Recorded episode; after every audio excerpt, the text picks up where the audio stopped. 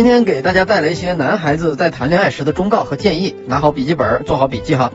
一，你死追的女神大概率不会选择你，感情只有喜欢不喜欢，没有配不上。你可以深爱一个人，但是千万别跪舔任何人。你把自己当成仆人，把对方当成女神，那女神最后一定是会和男神和王子在一起的，不可能和仆人在一起的。一个不爱自己的人，也不配得到别人的爱。二，愿意进来看这个视频的男生，证明你是真心对一个人好的人。先给自己点个赞。三，努力赚钱，获得生活的主动权，这是你年轻时最重要的事。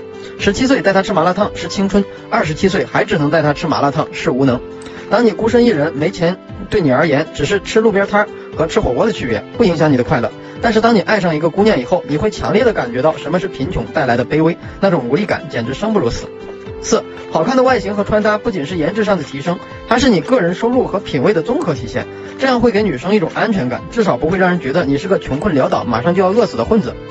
况且，没有任何女生对一个帅哥反感，除了除了颜值以外，经济实力和社会地位，通称为男性的三大魅力。对比一下，你还欠缺什么？五，不要在朋友圈缅怀你曾经的感情，你以为是打造深情人设，其实是在为你的下一段感情制造麻烦和障碍。六，别以为自己别以自己与多少女生在一起过而为荣，这样做只会让你显得又猥琐又油腻。当你以征服者的姿态开始一段恋情时，终究会以落败的姿态结束。七，女生哭的时候先抱住她，再问缘由；女生闹的时候先承认错误，再做解释。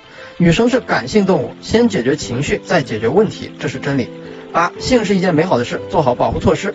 无保护的性生活有多舒服，等姨妈来的日子就有多煎熬。面对突如其来的新生命就有多痛苦。有共鸣的男男男同胞可以点个赞。从现在开始学会保护你和你的爱人。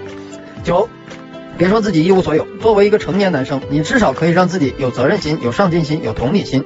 有责任心能带给对方安全感，有上进心能给对方信心，创造美好未来。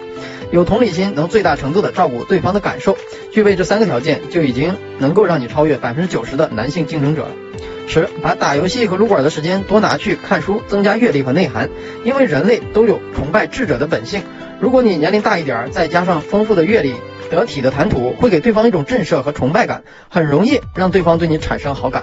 好了，今天就讲到这里了。有问题的小伙伴可以私信给我。